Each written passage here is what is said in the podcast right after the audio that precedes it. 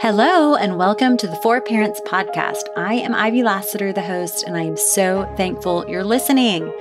The point of this podcast is to talk about parenting things, lessons learned, funny stories, and practical wisdom from normal people who have been there. We just can learn so much by hearing people's stories who are just a few seasons ahead. Today, we are hearing from Carrie. She and her husband are parents of six children. As I record this, their ages are 17, 14, 14, 12, 11, and 10. I mean, can you imagine? Six kids. Three of her children are biological, and three are adopted from Costa Rica. She very honestly talks about the journey of adoption, the challenges they are facing, have faced, the places of redemption, and how she has seen God work through all of it. Her faith and perseverance are absolutely remarkable, and there's a lot we can learn from her experience. Here it is. All right, so Carrie, I want to hear the story of how your family grew. Okay. Well, my husband and I were on our 10 year anniversary trip, and I had read a book, I think it was by Jennie Allen, talking about praying anything. So I just said, Hey, babe, let's just start praying that prayer. God, we will do whatever you ask of us to do. Uh huh. Hands open.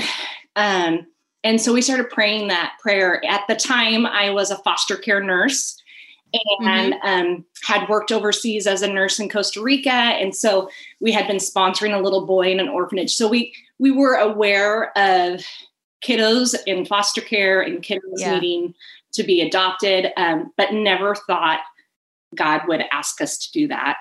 Did you have biological children at this time? Yeah, we had three kiddos. Okay. Um, okay. Our youngest at our, at that time when we started praying that prayer, she was two. Um, I think it was like I don't remember the ages exactly, but our youngest was two. Um, and so that would probably make our oldest seven. Right? Okay. Um, I'll get my ages mixed up. it's all right. I, I, guess that's part of, you know, when you have six. Having, exactly. Yeah. um, and so we just felt like God was stirring in our heart to think about adoption. And we're kind of like, how do we even go about this? And so just God led us down this path of giving us discernment and wisdom of um, leading us to adopt from Costa Rica. And wow. when we said yes um, to starting the process, we thought we would just be adopting an older boy because um, that was kind of what we were told was the high need from Costa Rica that there was a lot of older kids that needed um, to be adopted. And as soon as we got into the process, um, we recognized that our hearts were being opened to adopting two kids, huh. a sibling group. Um, oh my! And okay, I have a question yeah. real fast. So it's you and your husband are praying about this. Are y'all feeling led like exactly the same way? Yeah. At the same time, or what? Okay, very much. Which is so. a total. And, that's a God thing to me. Yeah, and, you know. And we included our kids too.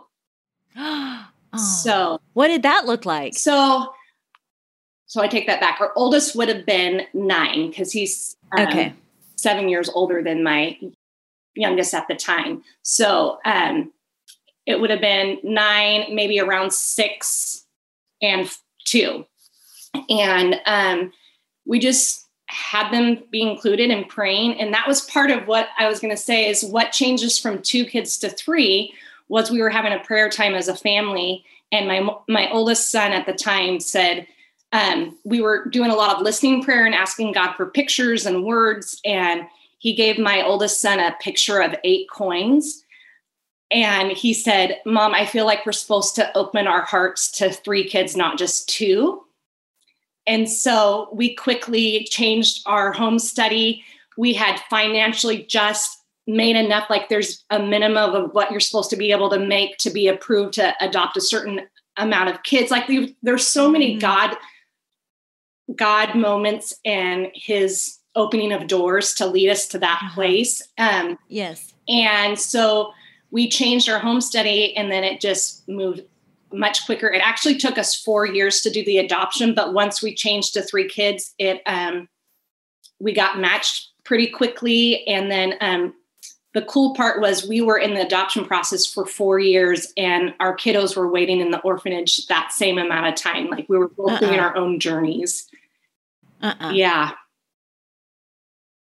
I mean, four years. Yeah.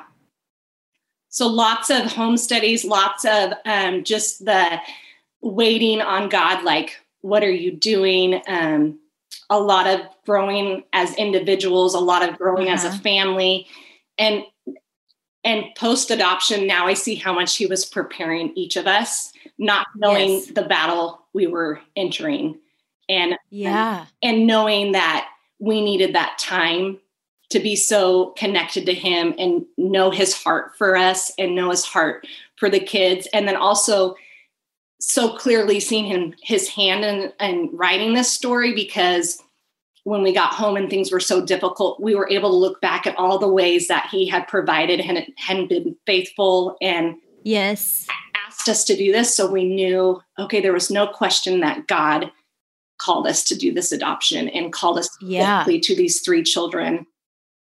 So so practically, because I think waiting, waiting on God is a I mean, it's a part of the Christian experience. like, you know, we all so what did what did it look like practically for y'all as a family to just be faithful in waiting? Does that make sense? Like Yeah. Um so I think we just part of it was we had to fundraise. So with, there was a uh-huh. lot of uh-huh. events where we got to be surrounded by our people, loved ones, mm. family, also strangers, but I feel like it kept the momentum going of what our uh-huh. eyes were focused on and what God was doing. And so that's good. Yeah. It helped help not feel like we were just waiting and doing nothing. Um, mm-hmm. There were there was one point where there was like no movement, and we had like T-shirts, and people had um, all across the U.S. but also worldwide because we have friends um, in different countries wearing our shirts, and they put a heart on their hand and were praying for our family and for these kids that we didn't know of at the time who was so it just oh felt like um, yes god made it so much bigger than just us waiting he was allowing other people to see him at work and provide and be faithful and um yeah so that yeah felt like we had a community with us before we even brought home the kids yeah, that's good. Okay, so talk about what it was like bringing. Well, okay, wait. How did y'all land on? Are the three? Are they siblings? Yeah. Like, how did y'all? Yeah, so I want to hear about that. Um, in Costa Rica, they have a process similar to the U.S. where um, they go to what's called committee, and so they have the file of the kids, and then they have the file of us, and they they go through a process of determining who's the best fit family for the children. So it's very okay. child focused. Um, I love that about Costa Rica. I also love that you stay in country and finalize the adoption. So you get to uh-huh. see their world. It's not like you fly over, get them, and leave within a few days. Like it's a process of the social worker getting to see your family interact with the kids. You do outings for a, the first week together where they still go back to the orphanage. And then um, if the judge approves it, then they have you basically be guardians. And then the next mm-hmm. process is you're still waiting for all these different, if there's a lot of paperwork in the process. And so we actually lived at a Bible home, which was incredible. So we got to live um, surrounded by other believers that basically served us as a family. So it was like the best almost two months of just bonding time where we just got to focus on getting to know each other. Um, they cooked for us. They had um, some of the college workers help clean our home.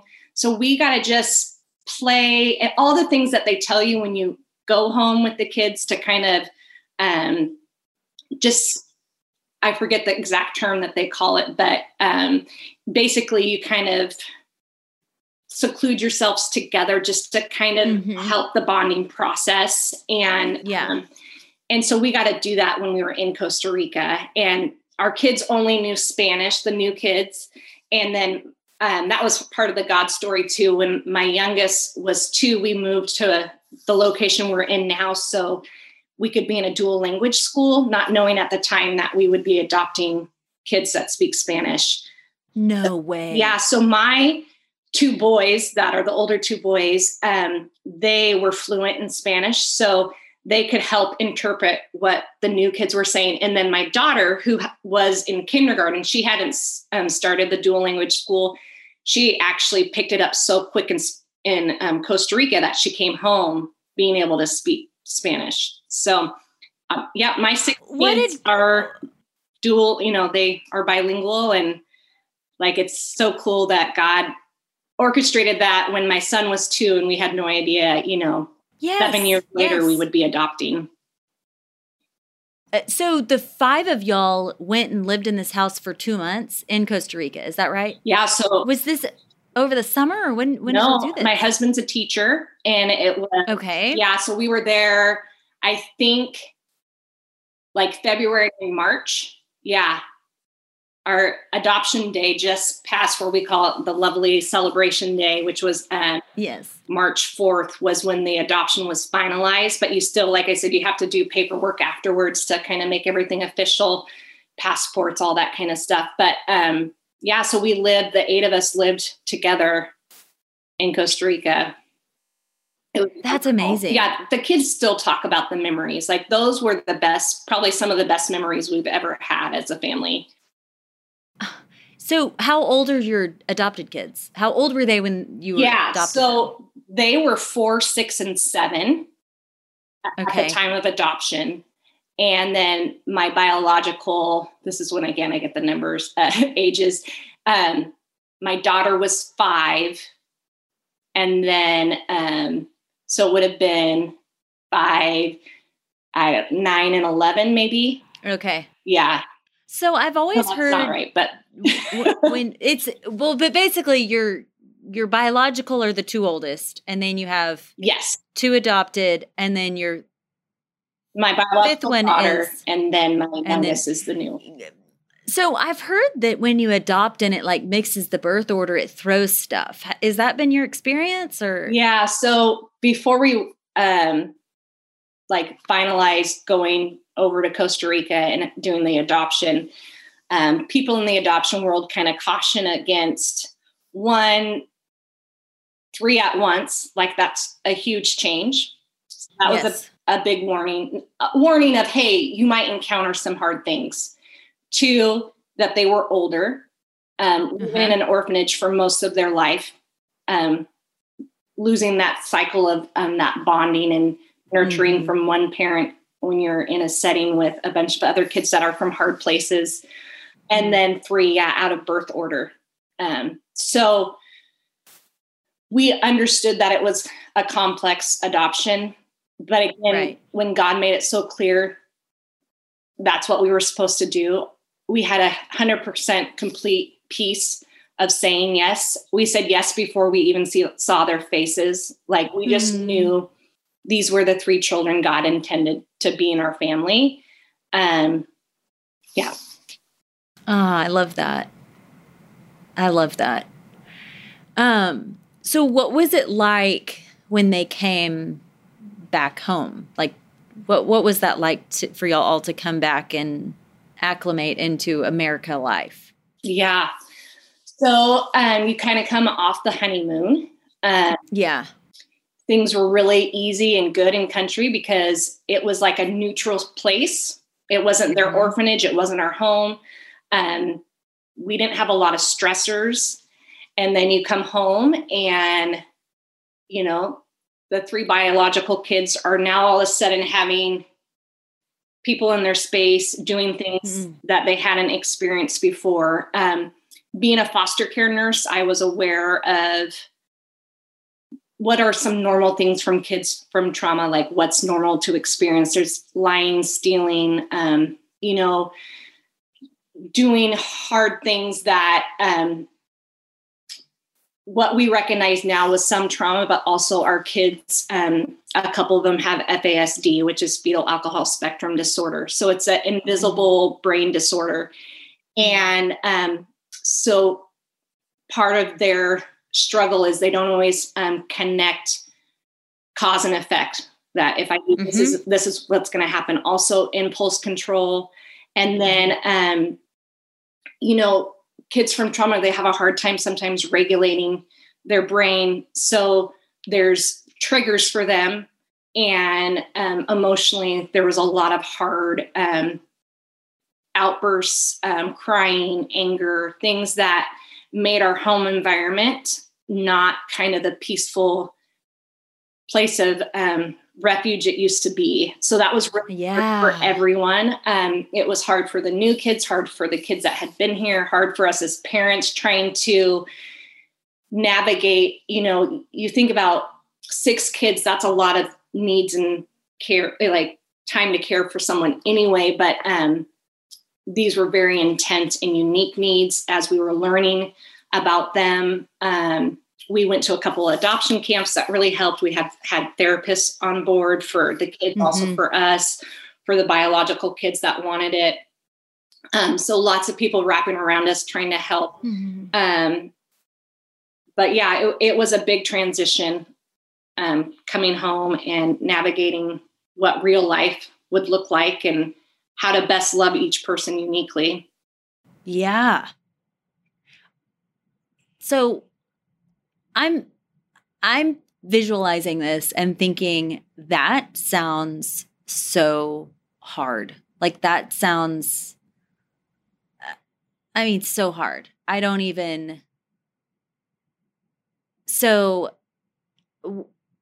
like what h- how do you feel like y'all endured and made it through that mm. season well i came out with adrenal fatigue which is okay yes and basically your cortisol cortisol is so stressed out that you stop making cortisol because the uh-huh. body just is like i it doesn't recognize that it needs to make it anymore um, and so I came out exhausted and I just thought it was mm-hmm. because I was caring for six kids. But once I went and saw the doctor and he did some hormone tests and labs, he was like, Oh my goodness, your your adrenals are not functioning anymore. We need to How long ago was this? So we have been home I think it's been six years. That's okay. crazy to say. Six years. Yeah. Yeah. Yeah. So um that happened after the first year being how did you persevere how do you it just for me and i'm an outsider and i'm looking in yeah and i'm like how do you do that how do you do that on a day-to-day basis but it's like you you were really tired it was it was a lot. It was it was a lot. It was it felt pretty dark baby honestly. yeah. it felt really dark. It felt like god did you abandon us? Yes. Yes. We obeyed. Yeah. And and then it and grieving for the kids that were here that were yep. and wanting to like um so much of my time went with them in different therapies mm-hmm. and um mm-hmm. even my little boy I kept him out half day and did what was called front packing where I wore him to try to mimic what it used to be like when the mom would have him close to the heart to try to help some of that bonding and calming of his brain and um just constant pouring and trying to figure out what they needed, but then also like what did my other kids need as their world was flipped upside down and they're hearing yelling and crying and screaming. Yeah. Um, and that was when, if I didn't start my day with the Lord, there was yeah. no way I could make it through. Like, yeah. Um, he gave us a verse before we left. Um, I'll read it for you. It's it's still a lifeline for us, but it's in Isaiah 42 16, it says, I will lead the blind by ways they have not known, along unfamiliar paths. I will guide them. I will turn darkness into light before them mm. and make rough places smooth. Mm. These are the things I will do. I will not forsake them. And so I would just, I had that posted in my kitchen yeah. And when I would rock yeah. my babies, um, a lot of times kids from hard places, you have to go to um, parts of the development that they missed. Mm-hmm. Not, mm-hmm. not having that mama do some of those things to nurture and love them. So I would be doing that.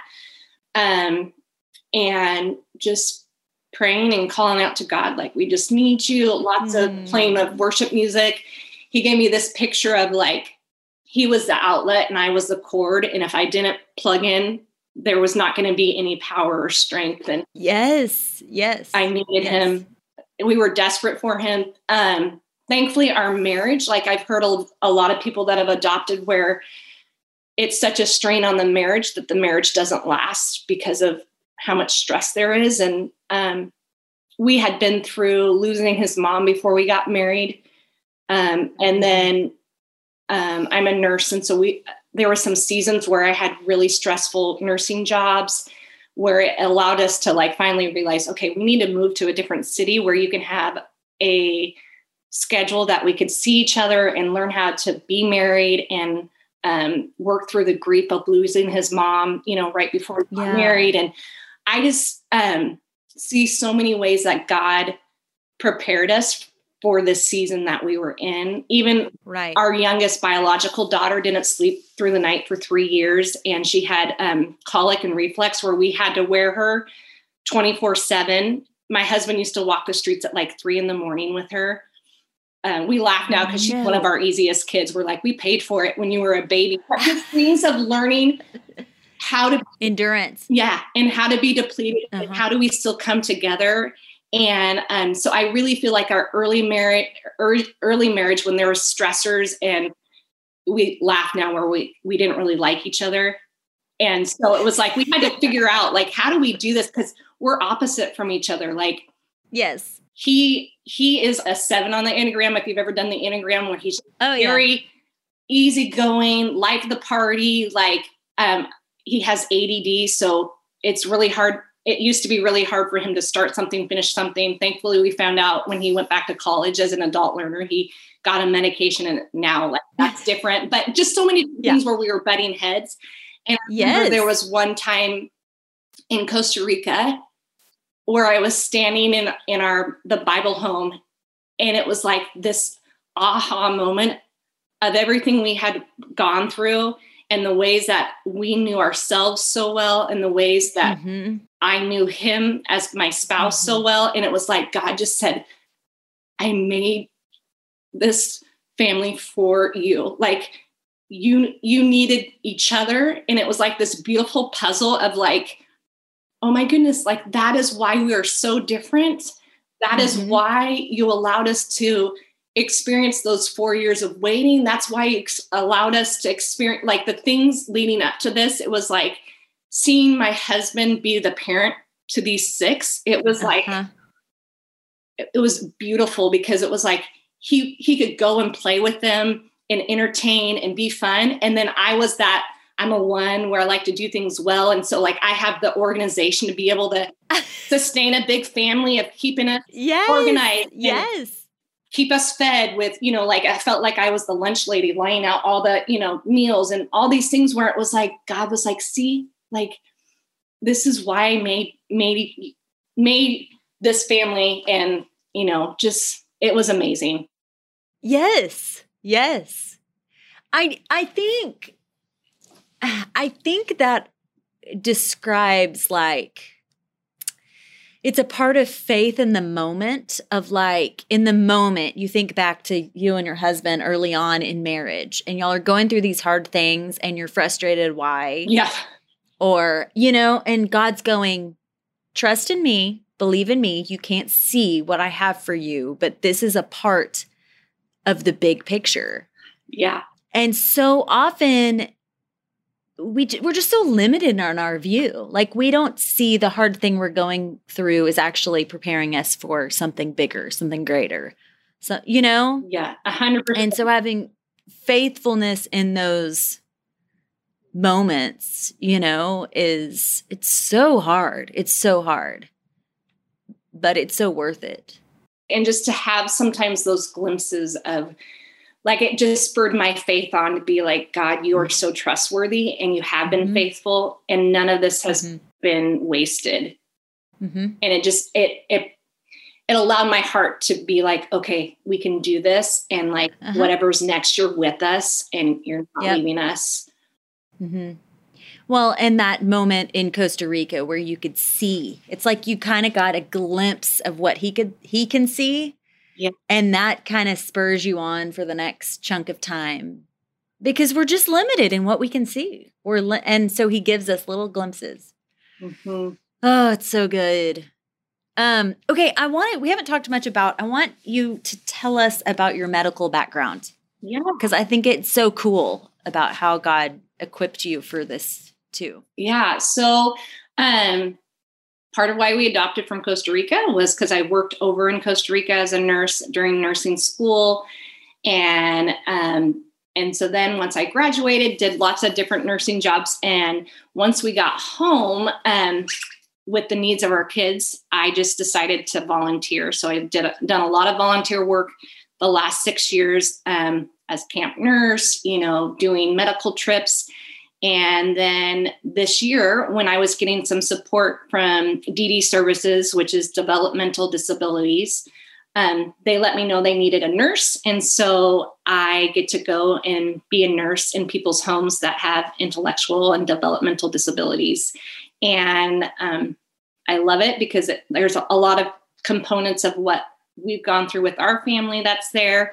And so that's one of my jobs. And then another job is um, I get to be the medical wellness coordinator for medical trips overseas to Remember Nhu Homes, which is a nonprofit that helps with kids that are at risk for things like sex trafficking. Um, oh my gosh, yeah. Vulnerable. And so my first trip with this organization will be to Kenya in September, and um, we get to bring a team of medical providers, dental assistants, dentists, um, doctors, nurses, and go to these different homes and just um, come alongside of what they're already doing in the homes and just get to be an advocate for the kids and making sure they are getting the best medical care that they need.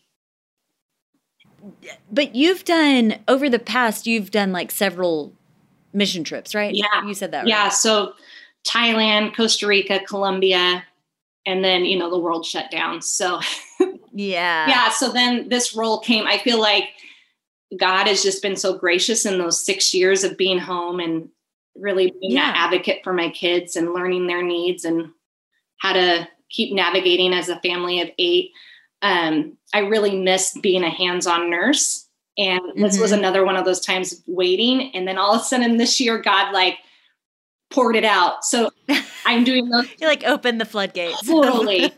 so I'm doing those two jobs part-time, which, you know, is wonderful. And then um, this is when I started the business, the Healing Casa business. Yeah. Talk about which that. is how we met. Yeah. And yeah. so um as a mom of kids with special needs and also an adoptive mama, um, you can feel really alone. You can feel mm-hmm. not seen. Um, it can be a really hard place. Mm-hmm. And um, we were at one of our breaking points of how do we do this? How do we help our kids, especially just finding out that two of them had FASD. So, can I pause? How did you find out they had this? Um, so another cool God story. The nurse I worked with when I was a nursing student in Costa Rica. Okay. She adopted two boys from Costa Rica. And we had stayed in touch. And um, she came and saw us in Costa Rica, and then she ended up moving back. She was had been a missionary there for many, many years. She moved back, and she lives like 45 minutes away from us. Oh my gosh. Yeah. And so she came down to visit us again post adoption. She saw us in country with the kids and then she came back and saw us. And she gave me this book that called, was called Try, I think it's Try Differently, Not Harder. I don't know if that's exact words, but basically okay. it talks about, um, it's called FASCETS, which is a neurobehavioral model of how to approach people with brain based differences and disabilities. And it was the first time where I'm like, it kind of perked my interest of, okay, is this, if, is what we're seeing in our home more than just a kid from a hard place of coming from trauma and adoption? Right. Right. And um, so I just started talking to her about it more. Um, one of her two boys has FASD. And so she kind of told me the process of getting diagnosed. It's, it is actually difficult. Um, it's it's easier to get diagnosed with FAS because that's when they actually have the facial features. Um, but we went to a neuro clinic up in Portland, which is close to us, and they just did some tests and lots of interviews, and um, that's how the two kids got the diagnosis. Wow. Yeah, and they have another really good one up in Seattle, um, but thankfully the doctors here had enough information that they could give the diagnosis. Um, when you heard the diagnosis, how did that make you feel? Um, honestly, it was more of like just a relief because uh-huh. it gave us access to more help, and that's what mm-hmm. we needed. We and and that's when I was saying like, as a mom, I just felt so unknown. Um, you know, I'd been at school, the same school with my biological kids, and then all of a sudden, with these new kids, behaviors were arising, and I felt like as a parent almost they were questioning what i was doing and like not understanding how we were trying to support them and so um, i went um, to the, mom that adopted from costa rica and told me about the FASCETS training she did a 12 hour training for my husband and i where we met over zoom and we learned about this neurobehavioral model of how to like help our kids and try to um, equip them in new ways and have different tools and how we parented. And yes, I was like, oh my goodness, I need to become a facilitator of this. Uh-huh. And so that's uh-huh. what launched me into going back to, I call it school, but it was a year long training with uh, another group of individuals that had also t- took the training on their own that wanted to become a facilitator of this model. And so they were anywhere from other nurses to people that run group homes to social workers, um, foster parents, people that get that kids with brain based disabilities. They there's not a lot out there that helps individuals with this mm-hmm. because it's in, invisible. Whereas like mm-hmm. somebody that has a broken leg or somebody that has something is blind, visually you see, you make mm-hmm. accommodations mm-hmm. because you mm-hmm. see they have a disability. Whereas these kids, they look normal. Right. From the outside, and they can be so like my kids are so kind. They're like it does not take away who God made them to be, mm-hmm. but you cannot parent them the same way. And we have to this day, we still have really hard behaviors in the home that may never go away because of how their brain is wired. Mm-hmm. And so I learned I can't change them necessarily, but I can change the way I parent. Yes. And yes. because of how I see how their brain was made and how it works, because of understanding them better, I've learned to accommodate and I've learned to parent differently. Again, not parent differently, not harder. And like there's less right. conflict because mm-hmm. I'm able to come alongside of them in a different way. Um, and so that's what pursued me to uh, start my own business of Healing Casa. It's a neurobehavioral coaching business to help families specifically. I could, you know, help social workers and teachers and anybody that work with individuals with brain-based disabilities, but my heart is really for the mama that feels yeah. unknown alone and alone. yeah. because i had been yeah. there and that we can together help transform lives by bringing hope and healing.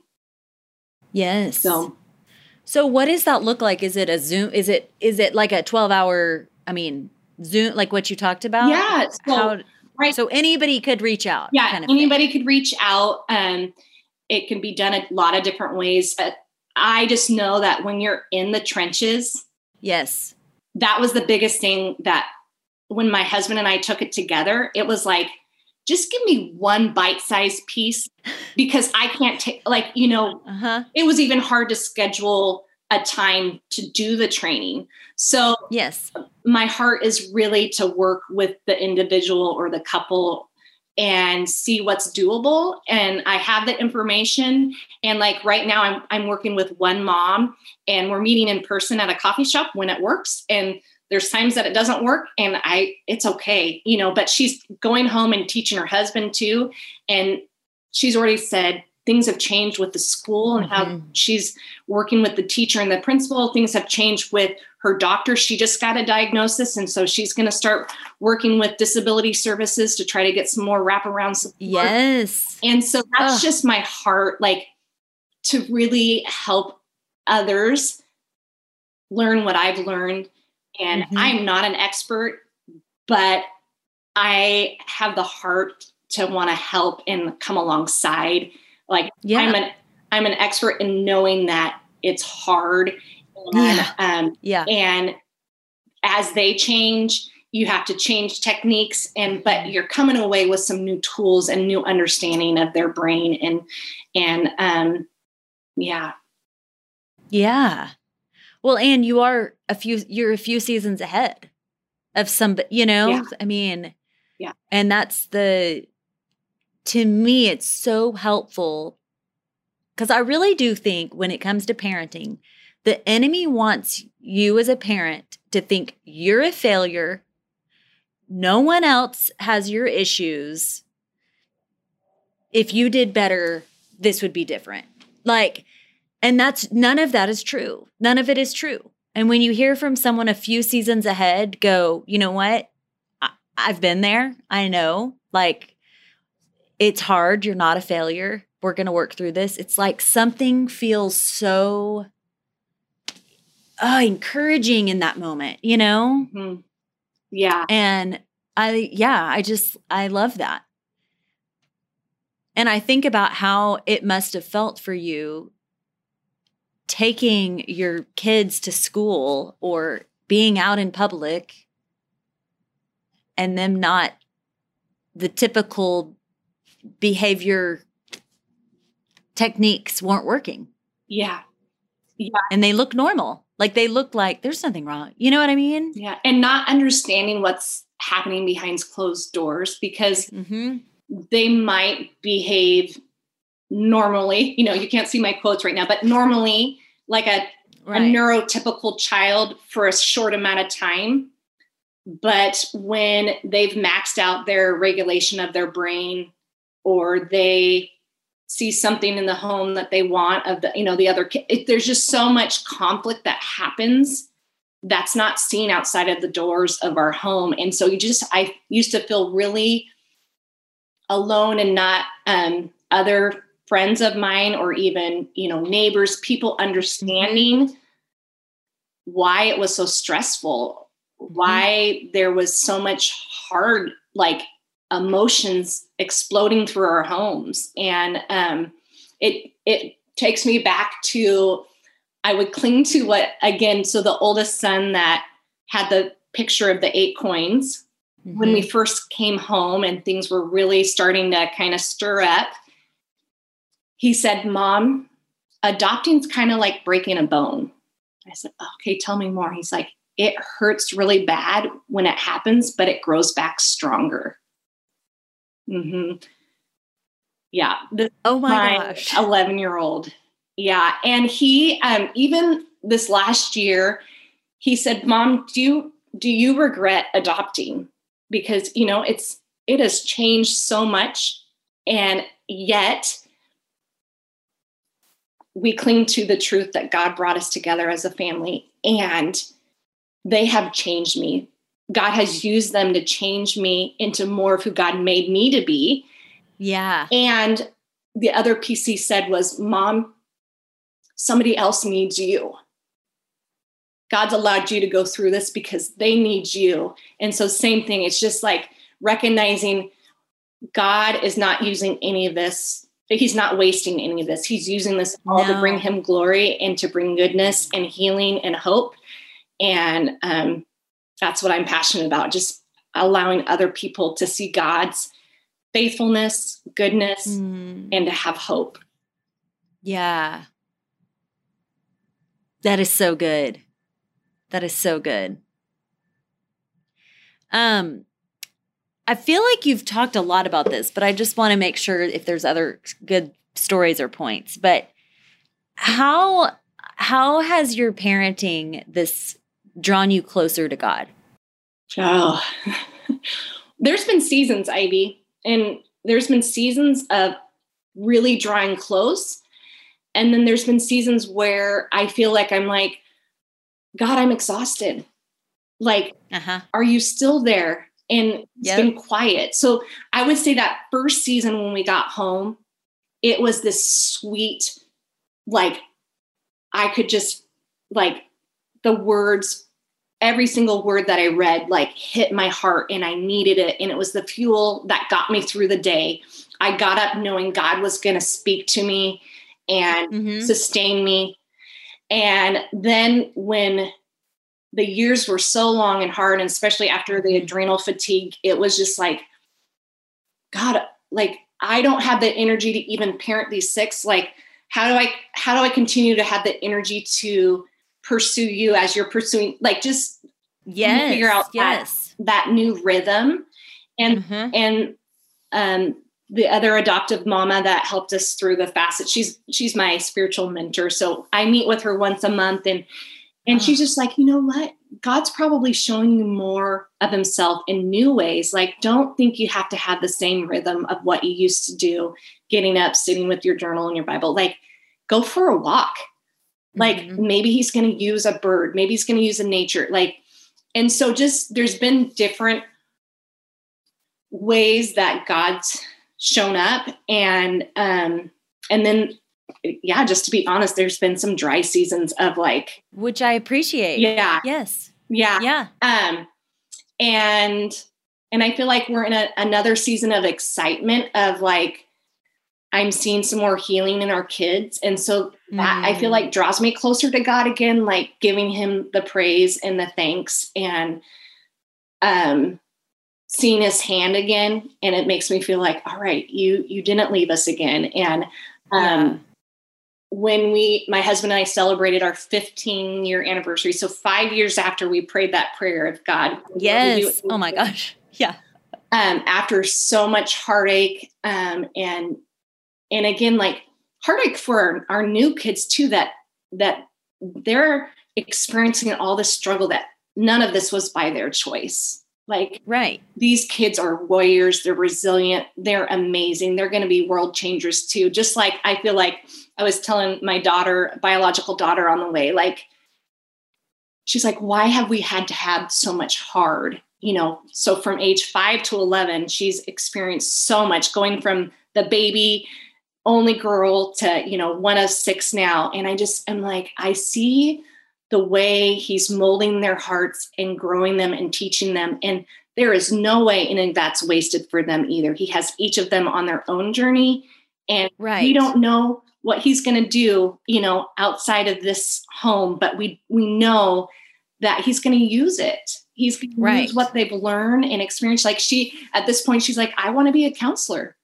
I want to help other people that have experienced hard things, you know? And so um, what I was going to just say though, with my husband and I, um, that whole experiencing God in these different seasons, we went and got a tattoo together. We got yes. a, a wave tattoo as uh-huh. the verse of when you go through deep waters, I will be with uh-huh. you. Yes. And so we just not only the commitment to each other that we continue to just depend and pour into one another, but also the dependency of being in this relationship with the Lord. And so um that's how yeah, back to your question of that's how we've grown and and experienced God in different ways in the last season of yeah. Eight. Do you feel like you've seen a lot of redemption in the past 6 years? I feel like we are starting to. Mm-hmm. Um, I feel like once we got some more services to support mm-hmm. us, once I'm starting to see them in a new way, now mm-hmm. that I'm not so exhausted, like there's been mm-hmm. so many things that God's opened these doors to kind of hold us up a little bit more that right there's more margin to see the healing and the redemption redemption yeah, interesting. But I don't yeah. feel like there was like one moment or I feel like um it's just been a slow process. Yeah. Of seeing what he's doing and at, at many times not seeing what he's doing and just, you know, crying out like we need help and they need help. And um but yeah. Yeah. It's like you're still on the journey to see redemption. It's gonna it's coming. Yes. And you're believing it's coming. Yeah. And that's what it is. Like believing who God says he is. Yeah. And when I can like look back at my journal and see mm-hmm. so many times that he's mm-hmm. shown up and been true to who he is, it it makes me want to like push on. Yeah. And be excited about like that that word of anticipation, like expectantly anticipating what he's going to do. I've spent every Monday night on Zoom with Carrie, along with a small group of amazing women from all over the country for the past couple of months. As she has shared her heart with us on Zoom about healing Casa and how she desires to be used by God to bring His hope and healing to other moms, parents, I honestly, I hadn't picked up any sort of weariness or, oh, like I'm beat down or whatever you might imagine a mom of six with this story might seem like. I mean, in fact, I would say she's full of delight and joy and energy. There is a beautiful fullness about her spirit. As she shared her story, I thought her life is evidence to one of my life mantras. And it's this I'd rather be obedient and near to God in a challenging season than be disobedient, far from God in an easy season. And for me, what I really know to be true is that obedience to God is always the very best way. It's not necessarily the easy way, but clinging to God's direction in your life means that whatever you go through, whatever you go through, the King of Kings, creator of the universe, ultimate provider, has gone before you and is with you and is behind you, pushing you forward. I mean, think about that. When you say yes to God's way, it means He's with you through it all. This is my experience. It's it, I've had different circumstances than Carrie's, but it's my experience that this is true, that God's way is the best way. And it's what Carrie describes in her story. Doing what God calls us to isn't always easy. Could I venture to say it might even be mostly challenging? But I sort of get this picture of having the choice to fight a battle where you are the commander with no confidence at all in winning, no battle plan, and limited resources, or you can fight the battle under a commander who absolutely will win, has endless resources, and has the very best battle plan. Let's choose the second option. Let's choose the second. The battle will be real. But with God, there is assurance that you're going to be good. You're going to be good. And what a gift to us as parents.